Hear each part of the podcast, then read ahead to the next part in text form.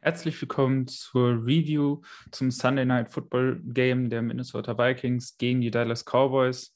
An meiner Seite heute Sven Schür. Hallo Sven. Moin, moin. Ja, also ich würde mal sagen, die mitgrößte Enttäuschung dieser Saison und das ist eigentlich schon relativ schwierig, wenn man sich den bisherigen Saisonverlauf anschaut, denn es war ja vorher schon nicht wirklich rund gelaufen, aber jetzt Sunday Night Football äh, im nationalen Fernsehen gegen Backup Quarterback einfach mal alle Schwächen aufgezeigt, die man im Moment so hat. Was ist dein Eindruck vom Spiel? Wie, warum ist es deiner Meinung nach zu der Geschichte gekommen? Und ja, gibt es danach überhaupt noch irgendwie Hoffnung oder sowas für diese Saison? Ja, also ich bin immer noch sprachlos, weil es einfach wirklich ein, aus meiner Sicht ein absolutes Armutszeugnis war. Im Prinzip ist, äh, ist das eingetreten, was wir und was viele Beobachter und Experten ja schon seit Wochen bemängeln, dass der Gameplan der Vikings immer extrem konservativ ist, dass man sich irgendwie der Qualität des Gegners anpasst. Also dieses Downplaying to the Opponents quasi hat man hier perfekt gesehen. Ähm, man hat letztendlich zu Hause gegen einen, gegen einen Backup-Quarterback, der seinen ersten Start gemacht hat, einfach katastrophal ausgesehen. Ähm, und es war nicht so, dass Cooper Rush irgendwie einen Sahnetag hatte. Also es war nicht wie der Mike White von den Jets, der da ja doch überragend gespielt hat gegen die Bengals, sondern Cooper, Cup, äh, Cooper Rush war einfach richtig schlecht. Also allein, wenn man die Bälle gesehen hat, die er da geworfen hat, wie die am, äh, am Flattern waren und so, das war eine absolute Katastrophe. Also die Cowboys generell waren kein gutes Team am Sonntag. Ja, aber wieder mal war es das, das konservative Playcalling und der risikoarme Spielstil, der die Vikings das Spiel gekostet hat. Ähm, Cousins hatte ja sein, hatte im Schnitt ein A-Dot von 5,4, also ein Average Death of Target. Seine Pässe gingen im Verhältnis oder im Schnitt hinter die Sticks. Also äh, 22,6 Prozent gingen nur über die Sticks. Und das, obwohl er relativ viel Zeit in der Pocket hatte äh, im Vergleich. Und wieder das gleiche Thema. Der erste Drive war gut, der war gescriptet, das sah man. Ein paar Trick-Plays mit drin, guter Pass auf Conklin, der Pass von Jefferson, ähm, der dann natürlich nicht äh, komplett war, aber trotzdem mal ein bisschen Kreativität. Und danach verfällt man wieder in alte Muster. Und ähm, ja, im Prinzip weiß man gar nicht, wo man mit der Analyse anfangen soll, vor allem, weil es auch nicht nicht aus meiner Sicht nicht nur eine Schwachstelle gab am Sonntag, sondern einfach ganz viele.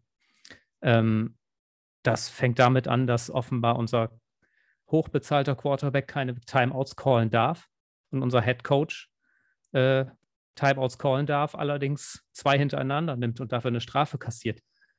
Ähm, das geht weiter bei der Offensive Line, die, die Interior Offensive Line, die einfach wieder eine Katastrophe war. Ähm, das geht weiter bei Kirk Cousins, der offene Receiver übersieht, der gerne den Checkdown zu unserem Fullback nimmt, der mehr Receptions hatte als Justin Jefferson. Äh, ich kann hier lustig weiter hin und her springen. Da geht es um, auch beim vorletzten Drive, wo man drei Strafen äh, forciert. Drei, äh, die Cowboys einem im Prinzip 33 Yards durch Strafen schenken und man trotzdem letztendlich nur mit einem Field Goal dabei rausgeht. Also ich ich weiß nicht, wo, wo dieses Team steht. Ich weiß nicht, wo es jetzt, wie es jetzt weitergehen soll, wenn man sieht, dass es jetzt eben gegen Baltimore, gegen die Chargers und gegen die Packers geht in den nächsten drei Spielen. Mm.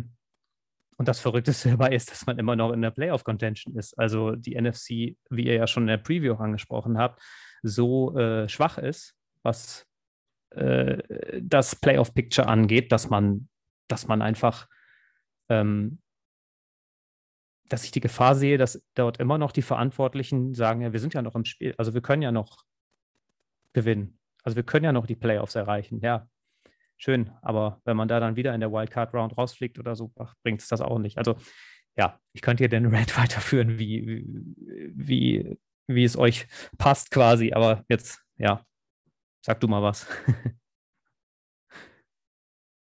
Ja, kann eigentlich auch nur wieder damit äh, rein in dieselbe Kerbe gehen. Also ich meine, Ich habe ja auch in der Preview schon darüber gesprochen. Ich habe hier so oft im Podcast schon darüber gesprochen. Ähm, ich fand eigentlich den Kommentar ganz äh, passend, den ich auf Twitter gesehen habe, und zwar von mehreren Leuten auf Twitter gesehen hat. Also, äh, wenn man sich den offensiven Gameplan anguckt, dann könnte man eigentlich meinen, die Vikings wären die gewesen, die äh, mit einem Backup-Quarterback, der seinen ersten Start macht, in das Spiel gegangen sind. Also, ich weiß nicht wir haben Cousins alle schon kritisiert wegen den verschiedensten Dingen. Ich weiß aber nicht, wie man mit einem Veteran QB, der beileibe kein schlechter Quarterback ist, sondern der eigentlich eine wirklich gute Saison spielt, wie man mit dem in Spiele gehen kann und zwar durchgehend jede Woche, egal gegen welche Defense und ihm so wenig vertrauen kann. Also es ist wirklich, man hat in dieser Offense das Gefühl, man muss die Passing Offense und den Quarterback konstant verstecken und man müsste da irgendwas ausgleichen oder sonst was, was einfach für mich nicht den Hauch von einem Sinn ergibt, weil wenn ich mir das mal angucke, wir haben einen Quarterback, der fünf Top 10 ist. Äh, wir haben ein Receiver-Trio, was sehr stark ist. Justin Jefferson. Äh, wir haben selbst nach der Verletzung von Irv Smith immer noch einen brauchbaren Tident. Also, was will man da bitte verstecken? Natürlich, die Pass Protection ist Mist.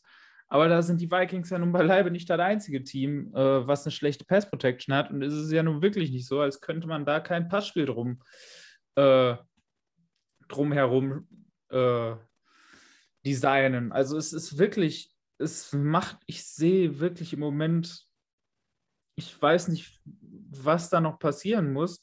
Ich weiß nicht, wie sehr ein Coaching-Stuff mit der Einschätzung über das eigene Team daneben liegen kann. Mhm.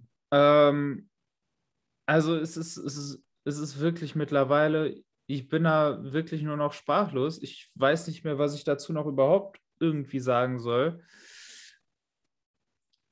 dass dann natürlich wieder die Time-Management-Geschichten dazukommen. Auch da, wie kann es sein, dass mein Quarterback auf dem Feld kein verdammtes Timeout callen darf? Und nochmal dazu, also wenn der Quarterback kein Timeout callen darf, dann hat doch bitte die Bank dafür zu sorgen, dass dann das Timeout vernünftigerweise kommt. Ich meine, die müssen doch gesehen haben, dass die Vikings da noch brauchen, um sich aufzustellen. Also ich, ich weiß es wirklich nicht wer hat da bitte das Auge auf die Uhr? Das kann doch nicht sein. Das kann doch nicht so schwer sein, dass man wirklich die absoluten Basisdinge, ähm, die jeder Coach in der untersten Liga lernt, so hochfrequent immer wieder vergeigt. Das kann doch wirklich nicht passieren. Und dann äh, Timeout callen, nachdem man vergessen hat, dass man gerade schon mal einen Timeout gecallt hat. Also bitte? Das, ist, das kann doch das kann sich doch auch irgendwie irgendwann die Will-Familie nicht mehr so angucken. Also ich frage mich wirklich, was man sich als Owner oder auch als Spieler, was denke ich mir denn als, als Spieler, wenn ich dann im Nachhinein ein Interview sehe, wo mein Head Coach vergessen hat, dass er gerade ein Timeout gecallt hat. Wie geistig ist er denn dabei? Also es ist doch, da, da würde ich in meiner Liga meinen mein Head Coach in der deutschen Landesliga schräg angucken, wenn dem so, wenn dem so was passieren würde. Zumal er ja nochmal gefragt wurde in der Pressekonferenz oder abseits, äh, das hatte ich noch gelesen, ich glaube, einer von den Vikings Beat Reportern, Chad Graff oder so, hatte das gepostet, dass er gefragt wurde, warum er denn da das Timeout dann trotzdem genommen hat. Und er gesagt hat, irgendjemand hat gesagt, call ein Timeout. Und das ist natürlich eine Aussage, die einfach, also wenn sie so stimmt, gar nicht geht. Dass er ja auf irgendjemanden hört, der, keine Ahnung, anscheinend konnte er es ja nicht mehr zuordnen, wer ihm das gesagt hat. Und wenn das wirklich stimmt, dann ist das für mich ein absolutes Armutszeugnis, was das Game Management angeht. Ja, es zeigt auch, dass innerhalb der Teamzone eigentlich überhaupt keine geordnete Kommunikationsstrukturen mehr auf mehr da sind. Also das ist doch, da muss doch auch jeder Position Coach, äh, jeder Coordinator seine klar definierten Aufgaben haben, wer wann wo was äh, beitragen kann. Und da können doch nicht einfach alle durcheinander schreien und, oh, ich hätte jetzt übrigens gerne ein Timeout. Und äh, hm. das ist doch, das ist doch so amateurhaft hoch 10. Also, und als Spieler würde ich mir da doch langsam doch auch etwas äh, veräppelt vorkommen. Und wenn ich dann noch die Aus Aussagen von dem Berater dazu äh, sehe, der ja, mhm. äh, was ja auch rumgegangen ist, der hat ja dann später sein Statement noch gepostet gehabt. Ähm, es ist ja ein Berater, der tatsächlich mehrere Vikings-Spieler vertritt, unter anderem CJ Ham, Adam Thielen, also die ganzen Lokalen hier, äh, die vertritt er zum Beispiel. Wenn dann da so ein Satz steht, ähm, we, we, don't have, we don't have to work harder, we have to work smarter. Also viel, viel offensichtlicher kann man doch nicht einen Coach noch angreifen. Und es ist ja auch, und das habe ich auch schon am Anfang der Saison gesagt, da muss man höllisch aufpassen. Wir haben einen Lockerroom, der voll ist mit Leuten, die auf Einjahresverträgen sind. Und wir haben, äh, wir haben da eine ganze Reihe Leute, die halt hier relativ günstige Verträge unterschrieben haben, Verträge, die unter Marktwert liegen, weil sie gedacht haben, sie könnten hier mit diesem Team was gewinnen.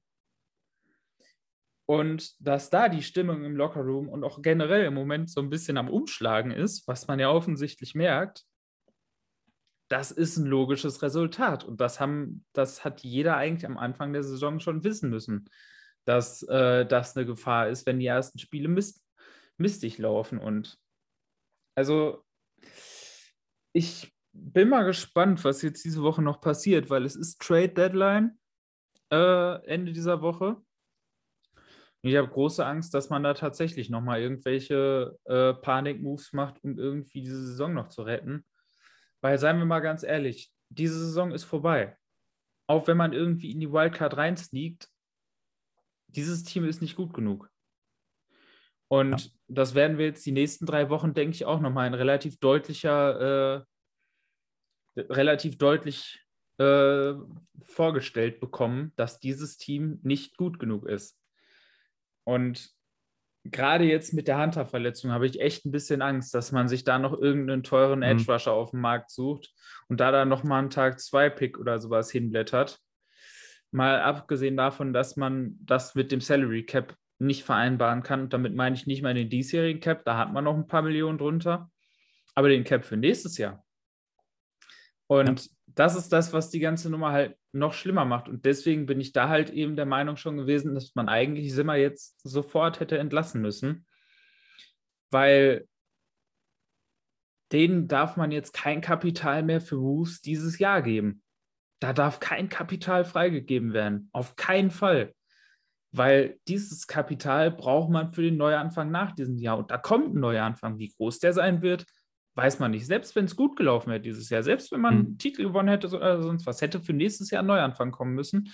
Wegen der Cap-Struktur, der Vertragsstrukturen, das, das hätte man nicht nochmal einfach so machen können. Und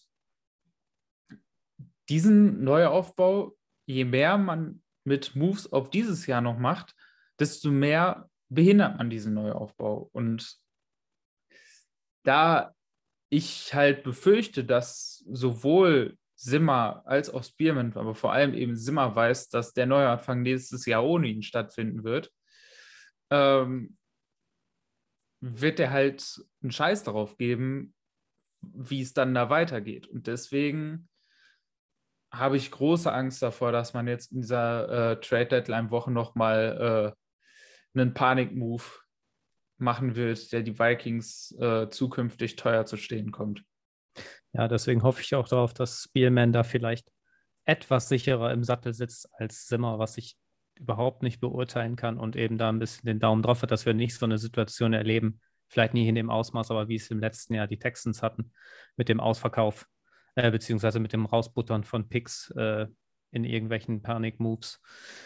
Also ich befürchte auch, dass man sich noch irgendwie mit einem, ja, sich noch in Contention sieht für den, für einen Playoff-Spot und dementsprechend äh, jetzt jemanden sucht, der Daniel Hunter ersetzen kann.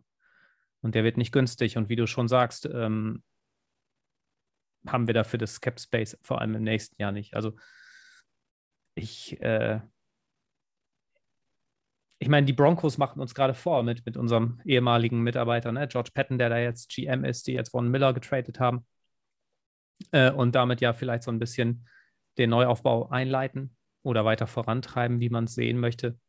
Und meiner Meinung nach hat dieses Team das auch dringend nötig. Ähm, nur solange Simmer hier das Sagen hat, glaube ich nicht, dass das passieren wird. Nee, das befürchte ich auch. Also da wird für nächstes Jahr jetzt erstmal gar nichts passieren. Ich hoffe, da, dass man zumindest nicht noch irgendwelche Ressourcen raushaut. Mhm. Ja, aber ich glaube, ich befürchte, dass da irgendwie noch was kommen wird. Mhm. Weil im Endeffekt, ich glaube, dass Simmer halt einfach zu sturköpfig ist, um jetzt zu sagen, okay, diese Saison ist es nichts.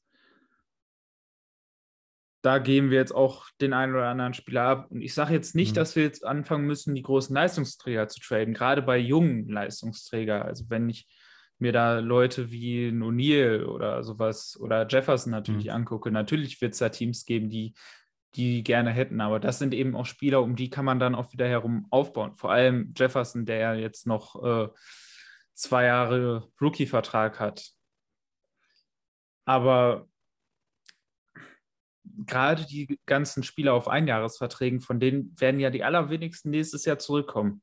Haben die Vikings gar nicht das Geld, um die alle wieder zurückzuholen gerade da wäre es, glaube ich, auch für die Atmosphäre im Lockerroom übrigens, hm. was ich ja gerade schon angesprochen habe, glaube ich, ganz gut, wenn man da ein, zwei zu tatsächlichen Contendern schickt und sie da ihre Spiele gewinnen lässt und äh, dafür dann selber noch ein bisschen Geld einsammelt, ein bisschen Cap Space für nächstes Jahr rausholt. Ähm, ja, dazu kommt dann halt auch noch, also ich glaube, Spearman selber weiß, dass nächstes Jahr ein Umbau kommt. Man sieht es ja schon, dass durchaus er auch den Fokus so ein bisschen auf die QBs gelegt hat. Also er ist, ich weiß, dass er dieses mhm. Jahr schon bei einem Liberty-Spiel war äh, für Malik Willis. Ich, äh, es gab jetzt diese Woche einen Tweet, dass er bei dem Nevada-Spiel war äh, für Carsten Strong. Also er hat das schon begriffen, glaube ich. Und ähm, deswegen ist das vielleicht, ich habe eigentlich gesagt, auch immer Simmer und Spearman sind zusammengehakt, mhm. aber das könnte natürlich schon ein gewisses Zeichen sein, dass Spearman eventuell doch noch eine etwas längere Leine hat als Mike Zimmer. Und deswegen vielleicht doch eher schon für einen Umbau plant, aber dann muss ich ganz ehrlich sagen, dann verstehe ich noch weniger, warum man Mike Zimmer jetzt weiter im Amt lässt. Weil gerade wenn man nur noch ihn raushaben möchte, gerade dann, ähm, es geht ja dann auch nicht mehr nur um äh, darum, für nächstes Jahr Ressourcen zu haben, sondern es geht ja dann auch früher oder später darum, dem einen oder anderen Spieler mal ein bisschen Spielzeit zu geben, mhm. um mal zu schauen, was man so an ihm hat. Ich meine, äh, ganz extrem könnte man sagen, also bei aller Ehre für Kirk Cousins und er ist beileibe nicht das Problem, aber wenn die Vikings irgendwann drei, vier Wochen vor Ende tatsächlich rechnerisch raus sein sollten, äh, sollte man vielleicht schon mal drüber nachdenken, ob man nicht vielleicht doch Kellen Moore ein paar Spiele gibt. Ja. Ein paar Regular-Season-Spiele. Und ja. Um da mal zu gucken, was man tatsächlich an ihm hat oder ob man eben wirklich dieses Jahr nochmal in die QB-Klasse gucken sollte. Also ja. Da bin ich sowieso gespannt, was man da weitermacht. Ähm, ich bin mir eigentlich ziemlich sicher, dass man Cousins nach diesem Jahr traden muss. Weil mhm. die 35 Millionen Euro, die du dann einsparst, die brauchst du halt einfach. Du kannst ihn nicht jetzt auf 45 Millionen auf dem Vertrag sitzen lassen und eine Vertragsverlängerung. Glaube ich, wird nichts großartig besser machen, denn, und auch die Analogie habe ich auf Twitter gesehen, also die, und auch selber gezogen, jetzt unabhängig von dem, dass ich den Tweet dann später noch von anderen Leuten gesehen habe. Die Vikings sind die Falcons im Moment. Nur halt zwei Jahre Unterschied. Also die ja. Falcons sind uns in unserer aktuellen Entwicklung zwei Jahre voraus. Und auch da ist dasselbe. Matt Ryan ist nicht das Problem der Falcons, aber Matt Ryan ist teuer und Matt Ryan ist eben auch kein äh, Quarterback, der unabhängig vom Kader das, äh, das Team in Playoff bzw. Titel-Contention behalten kann sondern er ist von seiner Klasse ungefähr da, wo Kirk Cousins halt auch ist. Und wenn du da halt nicht das Glück hast, hier und da mal ein paar Draftklassen zu landen, die halt extrem, also extrem gut sind, dann ist dein Raum für Fehler und dein Raum für Moves, die halt nicht so passen, einfach extrem gering. Und dann musst du immer kreativer und kreativer werden, um noch äh, das alles in den Salary Cap reinzubekommen. Und dann bist du halt auf so einer Downspirale. Und man sagt mhm. eigentlich, dass äh, in den meisten Fällen der Quarterback äh, eine gewisse Baseline gibt, aber diese Baseline, die wird von Jahr zu Jahr geringer und immer geringer und immer geringer. Wenn du dann nicht das Glück hast, doch mal durch eine extrem historisch gute Draftklasse, und die muss besser sein als unsere letztjährige Draftklasse, und unsere letztjährige Draftklasse war ja schon richtig gut. Mhm. Ähm, wenn du da nicht das Glück hast, da irgendwie rauszukommen, dann wirst du von Jahr zu Jahr immer sukzessiver ein bisschen schwächer, ein bisschen schwächer werden. Und ich, ich sehe einfach nicht, wie man mit dem aktuellen Kader, der aktuellen Situation unter dem Salary Cap in absehbarer Zeit äh, den Weg aus dem Mittelfeld wieder in die Spitzengruppe finden möchte mit Kirk Cousins. Und deswegen geht diese Entwicklung halt einfach für mich im Moment nirgendwo hin. Und wenn die Entwicklung halt nirgendwo hingeht, dann muss ich mir halt überlegen, was muss ich anders machen? Wo kann, wo wie kann ich äh, da den Anstoß geben? Und dieser Anstoß kann nur von der Quarterback-Position kommen. Ja, wobei du ja auch, also du hast ja gesagt, die Baseline wird jedes Jahr geringer. Nur diese Baseline wird ja auch durch den, durchs Coaching-Stuff und durch, den, äh, durch das Play-Calling einfach noch gering gehalten. Also Cousins, wir haben ja gesehen, was er kann, wenn man ihn mal ein bisschen, äh, ein bisschen von der Leine lässt, möchte ich mal sagen. Also natürlich ist er limitiert und er ist, wie du sagst, ein Fringe Top 10 Quarterback, aber sicher nicht mehr. Ähm, aber das, das Play-Calling und der Coaching-Stuff limitiert ihn halt noch mehr und damit auch unsere Offense. Also wenn man da wirklich mal einen kreativen Play-Caller oder einen, ja, jemand, der, der ein bisschen moderner denkt, ranlassen würde, dann würde ich sagen, stehen die Vikings gut da dieses Jahr. Äh, danach natürlich mit dem Cap Space und so weiter, da hat man sich in eine schwierige Situation gebracht, aber grundsätzlich halte ich dieses Team rein von der Qualität vom, auf dem Papier für stark genug, um, um die Playoffs mitzuspielen. Aber das, das wird einfach im Moment so extrem zunichte gemacht, dieses Potenzial, dadurch, dass man eben so Risiko, äh, äh, risikoarm spielt. Also ich, ja, ich, ich kann dir da im Prinzip nur zustimmen, dass da jetzt irgendwas kommen muss, wie auch immer. Und dass, dass Cousins die Bücher, die, das Cap Space extrem belastet, ist klar. Und ich sehe es auch so, dass man Kellen Mond dann wenn wirklich nicht, rechnerisch nichts mehr möglich ist oder man das halt eben äh, die Playoffs für nicht mehr realistisch betrachtet, dass man ihm da eine Chance gibt und diesen Kader evaluiert. Und ähm, ich hatte gestern oder heute, ich weiß gar nicht mehr, in einem Podcast gehört, von einem Vikings-Podcast, äh, hatte Stefan Dix vielleicht recht. Hatte er. Weil er ja damals, so, ja, hatte er. Und wer sagt uns, dass Justin Jefferson das nicht auch in zwei Jahren ähnlich sieht, wenn der Rookie, Rookie und dann haben wir keine Chance, ihn zu verlängern. Also ich, ich äh, ja, also für mich muss oben äh, der berühmte Fisch stinkt vom Kopf her und dementsprechend äh, muss da oben was passieren. Also Coaching-Stuff. Ja, das definitiv. Also, was du jetzt gesagt hast mit dem Kader, klar, könnten die Vikings um die Playoffs mitspielen, wenn, äh, wenn das Playcalling da anders aussehen würde.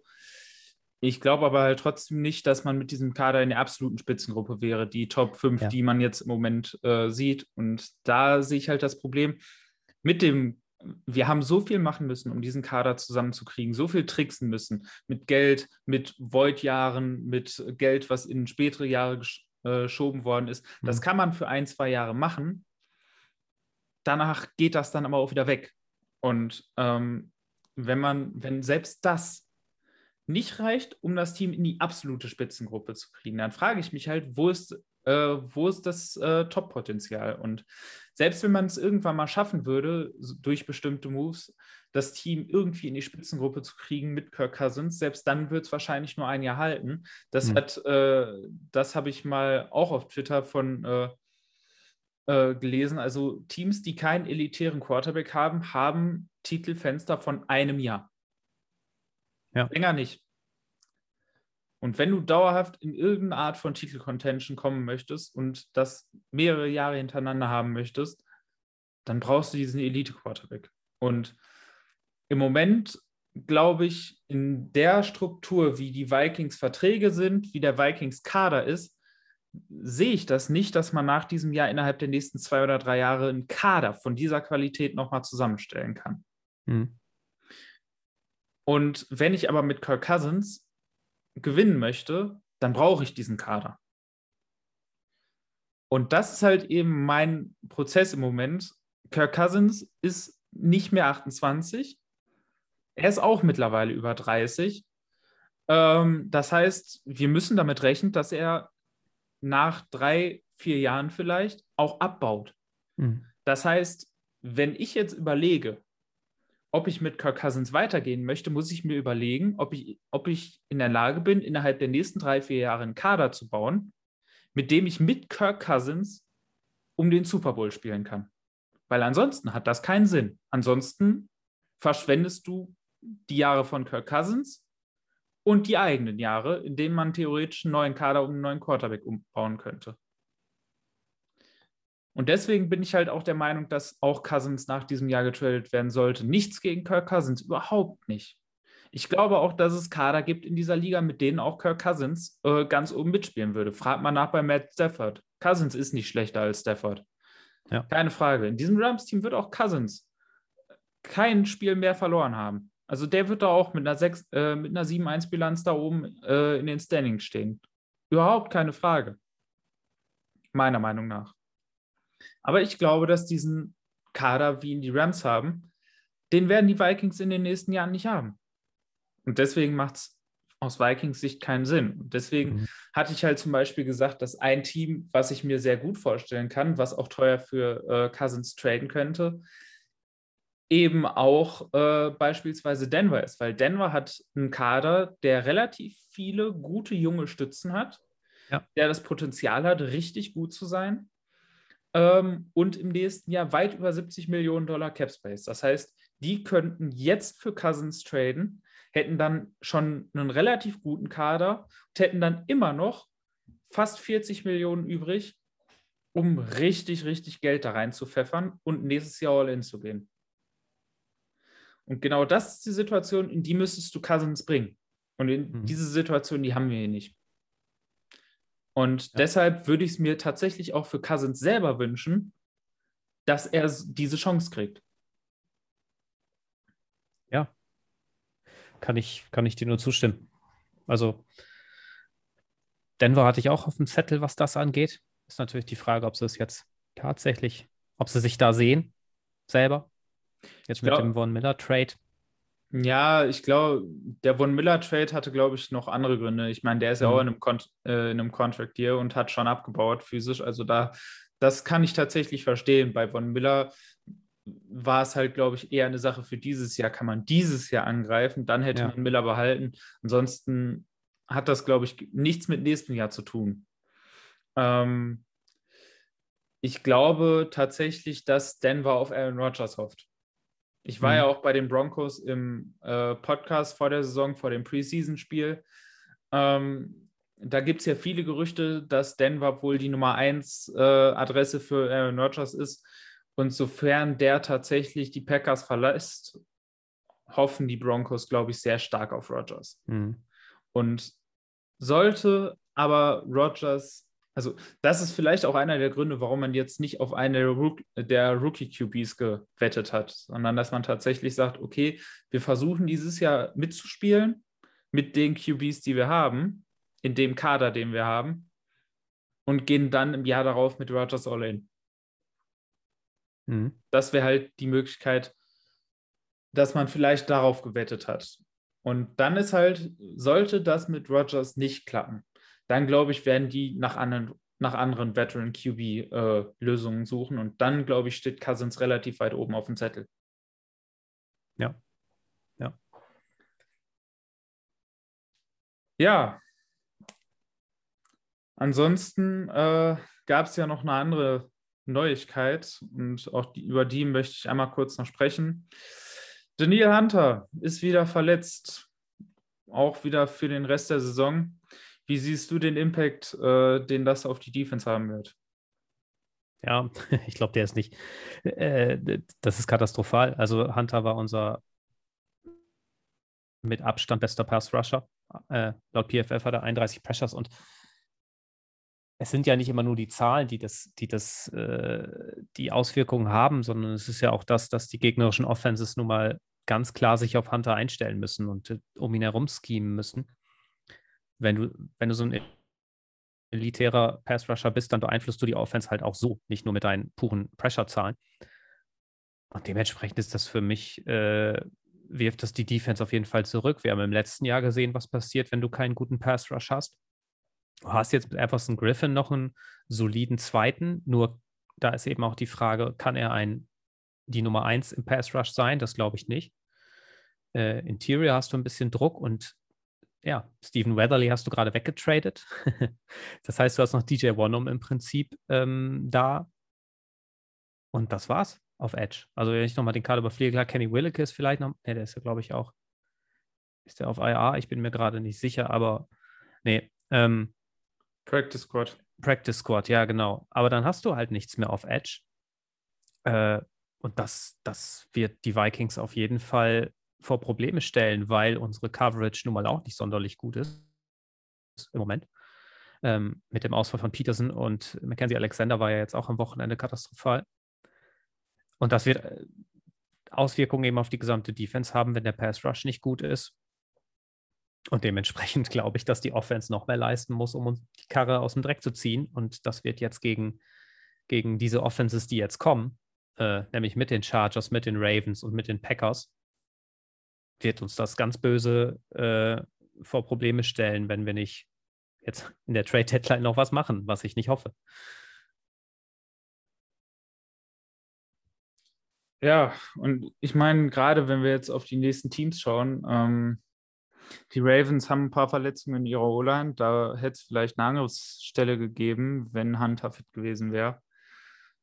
Aber so sehe ich uns halt im Moment in der Form keins der nächsten drei Spiele gewinnen. Und spätestens dann muss eigentlich der äh, Prozess ganz klar sein, dass es dieses Jahr nicht Richtung Playoffs geht.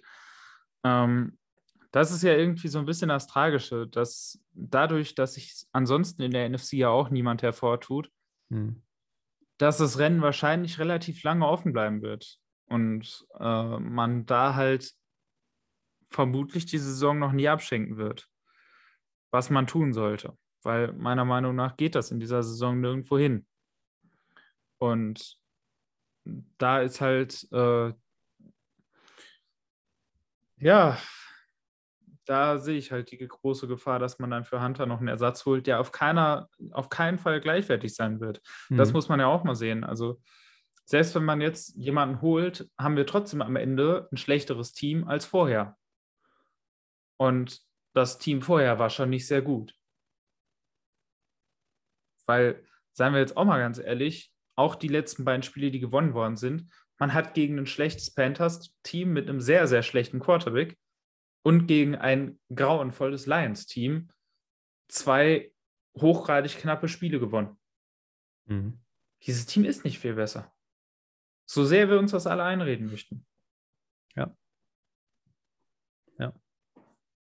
Und jetzt kommen eben, wie du schon gesagt hast, die nächsten beiden Spiele sind auswärts. Dann geht es zu Hause gegen die Packers. Dann in San Francisco. Das ist halt auch äh, ein schweres Spiel, auch wenn die 49ers nicht so stark sind und dann in Detroit, okay, solltest du gewinnen, aber ich sehe uns da, ich sag mal, von den nächsten fünf Spielen sind wir in einem Spiel Favorit und vielleicht gewinnen wir noch ein zweites, aber sonst äh, sieht das mau aus aus meiner Sicht. Dann stehst du damit fünf und sieben, vier und acht ungefähr. Also ja, dann vielleicht sind wir dann trotzdem noch in Contention, weil einfach die Falcons, Panthers oder wer auch immer nun mal nicht äh, da vorne mehr Siege holen wird. Und ach, ich sehe da einfach eine große Gefahr, dass, dass wir da für immer im Mittelmaß feststecken, quasi. Dieses, dieses, äh, dieses geflügelte Wort oder dieser Spruch, dass man, dass es in der NFL nichts Schlimmeres gibt als Mittelmaß. Äh, ich finde, darauf passt es, das passt gerade für die Vikings ziemlich gut. Ich meine, das äh, es wäre auch so passend aus Vikings Sicht, wenn man, nachdem man jetzt beim Backup-QB verloren hat, einfach mal eben die Ravens mit Lamar Jackson wegfegt. Das wäre so, so passend. Und das ist es, dass man eben, wenn wir uns das Spiel vielleicht angucken und uns die Matchups im Preview angucken, dass, dass wir da auf dem Papier sogar eine Chance haben. Aber äh, also ich, ich sehe dieses Team gegen jedes, ich sehe das gegen jedes Team in der NFL konkurrenzfähig, aber ich sehe auch es gegen jedes Team verlieren. Also es, es ist irgendwie ganz schwer, finde ich, äh, einzuschätzen, weil wir nun mal selbst wenn wir klar überlegen sind, was wir auf dem Papier gegen die Cowboys und gegen den Backup-Quarterback waren, was wir gegen Detroit und Carolina waren, ist, zieht uns dieses, hält uns dieses Play-Calling immer im Spiel, beziehungsweise den Gegner immer im Spiel, meine ich. Und andererseits kann, wie du sagst, kann ich mir vorstellen, dass man gegen die Ravens mithalten kann. Aber warum auch immer. Also ich, ich, äh, ich du siehst, ich habe schon jede Rationalität verloren, was das angeht. Ich, keine Ahnung, ich, ich, ich äh, ja, ich glaube, wir sollten es hier beenden.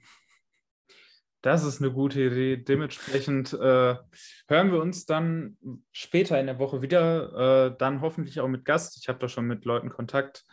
Ähm, da denke ich mal, wird die Stimmung ein bisschen gehobener sein, zumindest bei unseren Gästen. In dem Sinne wünsche ich allen eine schöne Woche und Skoll. Skoll.